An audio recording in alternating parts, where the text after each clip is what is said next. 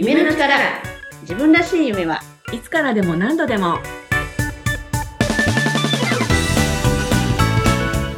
こんにちは一般社団法人夢の力代表理事の三輪優子ですそしてはい、同じく一般社団法人夢の力理事の安川優子です。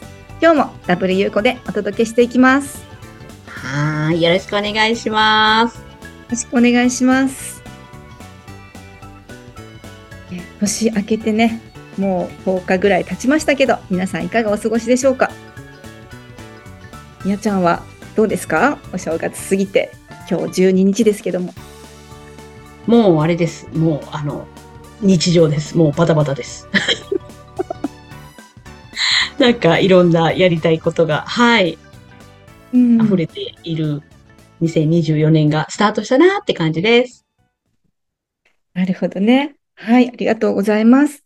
えっと、今日も皆さんにね、えっと、思わず動き出す夢を想像する仕組みですね。ドリームクリエーションテクノロジーを元にしたお話をね、一つしていきたいと思うんですけども、第6回目の時にね、夢についてのね、定義ということでお話しさせていただきましたけど、ちょっとそこだけね、もう一回確認をして、このお話に入っていきたいと思います。みやちゃん、えっと、夢の力で考える夢の定義ってどんなことだったんでしょうか？はい。そう、夢っていう言葉だけ聞くとね、もう本当にいろんなことをイメージしちゃう人がいます。ね、子供が大きくなったら何になるかだったり、寝てる時に見るのが夢だと思う人だったり、もう叶えることこそが夢っていう人と、叶わないことこそが夢っていう人と、本当にいろいろいらっしゃいます。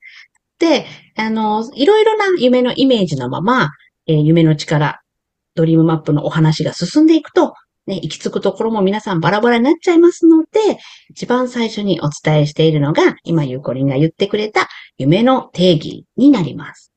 でそれが何かっていうと、好き、ワクワクが源泉で思わず動き出したくなることなんですね。もうそのことを考えたら思わず動き出しちゃう。それぐらい好きなこと、ワクワクすることってなんだろうっていうね、えーそんなことをこの夢の力のポッドキャストでも皆さんにイメージしていただけたら嬉しいです。はい、みやちゃん、ありがとうございます。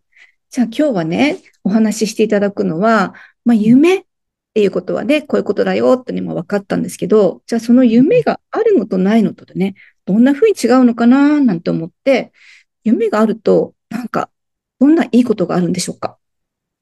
ねえ、夢があるといいことあるのか。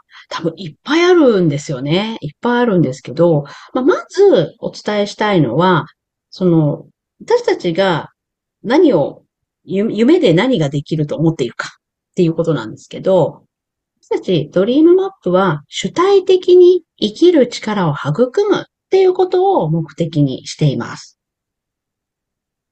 なんかこう、描けた、描けてない、叶った、叶ってないとかっていうこととはまたちょっと違う。この主体的に生きる力を育むっていうね。まあ、そんなことについて今日はちょっとちょこっとお話できたらなと思っています。はい、お願いします。はい。そう、この主体的に生きる力を育むに、主体的っていう言葉ありますよね。どうでしょう？なんかこの主体的って皆さん普段こう使ったりとか、まあ、聞いたりとかすることってありますかね？なんかこう、教育の現場とか、採用の現場とか、ねそういうところではこの主体的ってすごく使われているわけなんですけれども、じゃあ、主体的ってどういうことを指すのかっていうと、いかがでしょう？これですね、私、いろんな方に質問させていただいたりするんですけれども、いや、主体的、そうね、なんか、自分で考えて行動していくことじゃないか、ね、みたいな風に言っていただくこと結構あります。その時にもう一つお聞きすることがあって、じゃあ、自主的と主体的って、何がどんな風に違うんでしょうねって、聞きしたりするんですよね。うん。さあ、皆さん、この自主的と主体的って何が違うんでしょうか？ね、似てますよね。言葉の、言葉としてはね。言葉として似てますよね。そうなんですよね。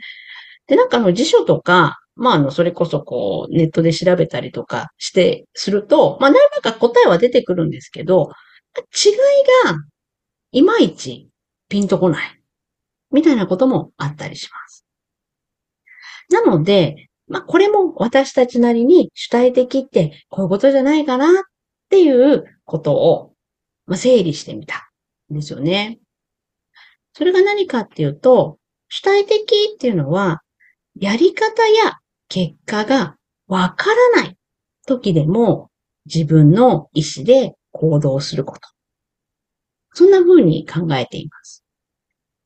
やり方や結果がわからない時でも自分の意思で行動する。じゃあ自主的は？これ、やり方や結果が分かっていることを自分の意思で行動する。やり方や結果が分かってるのか分かってないのか、そんな違いがあるんじゃないかっていうふうに整理しているんですね。ここもちょっとこうなんかイメージしていただきやすいように、こう指示に従うみたいなこともね、合わせてお伝えすると、指示に従う。まあ言われたことやるっていうのもありますよね。言われたことやるっていうのもあります。まあ学校の宿題とかで言うと、まあまあ宿題って大体指示に従ってやりますよね。うん。で、もう一つ、自主的、まあ自主勉強とか自主練習とかありますけれども、やり方や結果が分かってることを自分の意思で行う。ですから、宿題で言うと、あ、今日は漢字ドリル1ページやってきなさいって言われた。だけど、これって、これからも毎日宿題に出されるんだよね、とか。今度のテストで、ここから問題で出されるんだよね、っていうのがまあ分かってる。分かってる。だったら、もう今日3ページまで先にやっちゃおうかな、とか。別のノート持ってきて、あと10回書いとこうかな、とか。これ自分で決めてやるわけですよね。うん。こうしたらこうなるっていうのが分かってる。それを自分で決めてやる。そんなことが自主的じゃないかなってことですね。で主体的、主体的になると、やり方や結果がわからないことを自分の意思で行う。ですから、さっきの漢字ドリルの例で言うと、漢字ドリルを開いてみたら、この漢字なんでこんな形してんのかなって気になって、成り立ちを調べてみたり、あとこう、似てる漢字を探してみたり。それやったからと言って、どうなるかわかんないけど、なんかやってみちゃう。そんな風に動いてしまうことってあるんじゃないでしょうかね。うん。自主的も主体的も自分で決めてやるっていうのは一緒。なんだけど、やり方や結果が分かってるのか分からないのか。分からないけど、自分で決めてやっていくのか。まあそんなね、えー、違いがあるんじゃないかなって思っています。ただこれ、あの、じゃあ、やり方結果わかんなくて自分でやっていく主体的がすごくて、なんか指示に従うとか自主的がすごくないみたいなお話ではないんですよね。どれもやっぱり大事ですよね。言われたことちゃんとやれることも大事だし。自主的に動けることもとっても大事だと思います。なんですけど、やり方や結果がわからないことを自分で決めてやるって、結構普通はドキドキしちゃいませんか？うん。しますね。ねやり方や結果がわかんないって、こんでいいのかなって不安になったりとか、ちょっと勇気が必要だったりとか、そんなこともあるんじゃないかなって思います。うん。でもっと言うと、もう今の世の中、やり方や結果がわかんないことだらけですよね。うん。で、そんな風に、ちょっとこう、ドキドキしてしまうやり方や結果がわからないっていう時でも、思わず動き出しちゃう。そんな原動力になるのが夢じゃないかなって私たち考えてるんですよね。ですね。うん。なので、夢好き、ワクワクが源泉で思わず動き出したくなる夢っていうのを自分で分かっていると、やり方や結果が分からない時でも、思わず動き出しちゃう。うん。そんなところにつながっていく。ねえー、私たちはそんな風に考えているんです。ねえ、だから本当にその主体的って、ね、なんかこう頭で考えて難しいことではなくて、この夢、夢にね、うん。当たってるってことなんですよね。そう、そうなんですよね。夢が原動力になるんじゃないかなって。うん。はい。ありがとうございました。皆さんいかがだったでしょうか？今日はね、夢があるとどんなことが、どんないいことがあるの？ということでね、みやちゃんから主体的に生きるっていうことのお話をしていただきました。ぜひ皆さんもね、自分にとって主体的な行動ってなんか今までどんなことしたことあったかなとか、ちょっとね、思い出してみると、意外とね、あの、見つかったりしますので、ちょっとそんなこともね、自分のね、ちょっと問いかけてみてください。きっと出てくるんじゃないかなと思います。これもそうかな、あれもそうかな、なんてね、はい、出てくるんじゃないかと思いました。はい。ということで今日は主体的に生きるテーマにお伝えしました。みやちゃんどうもありがとうございます。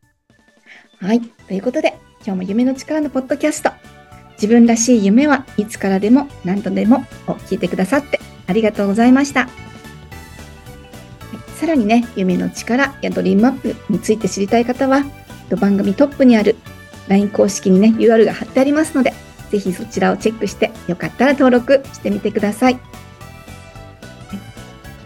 では、また来週お会いしましょう。